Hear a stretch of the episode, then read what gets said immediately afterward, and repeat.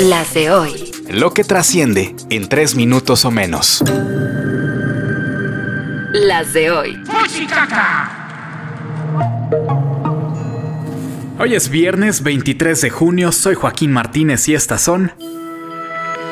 Las de hoy.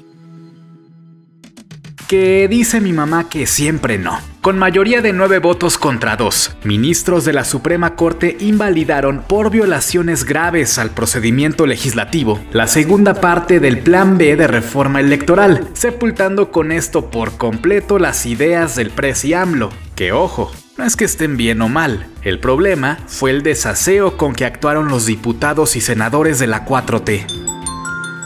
Las de hoy. Oreja con esta nota.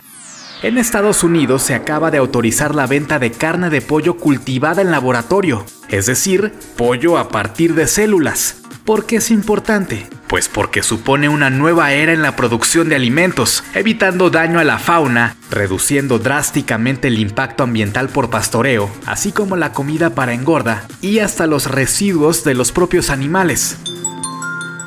Las de hoy. No hubo milagro.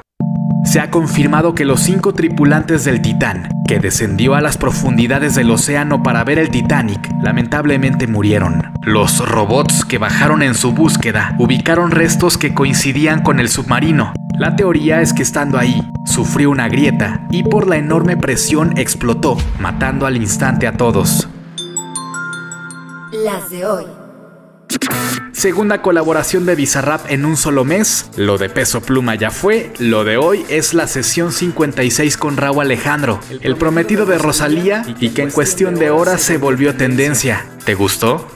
Yo estoy solo y tú estás sola. Me quieres probar, yo de todas. Podemos chingar y que pasen la hora.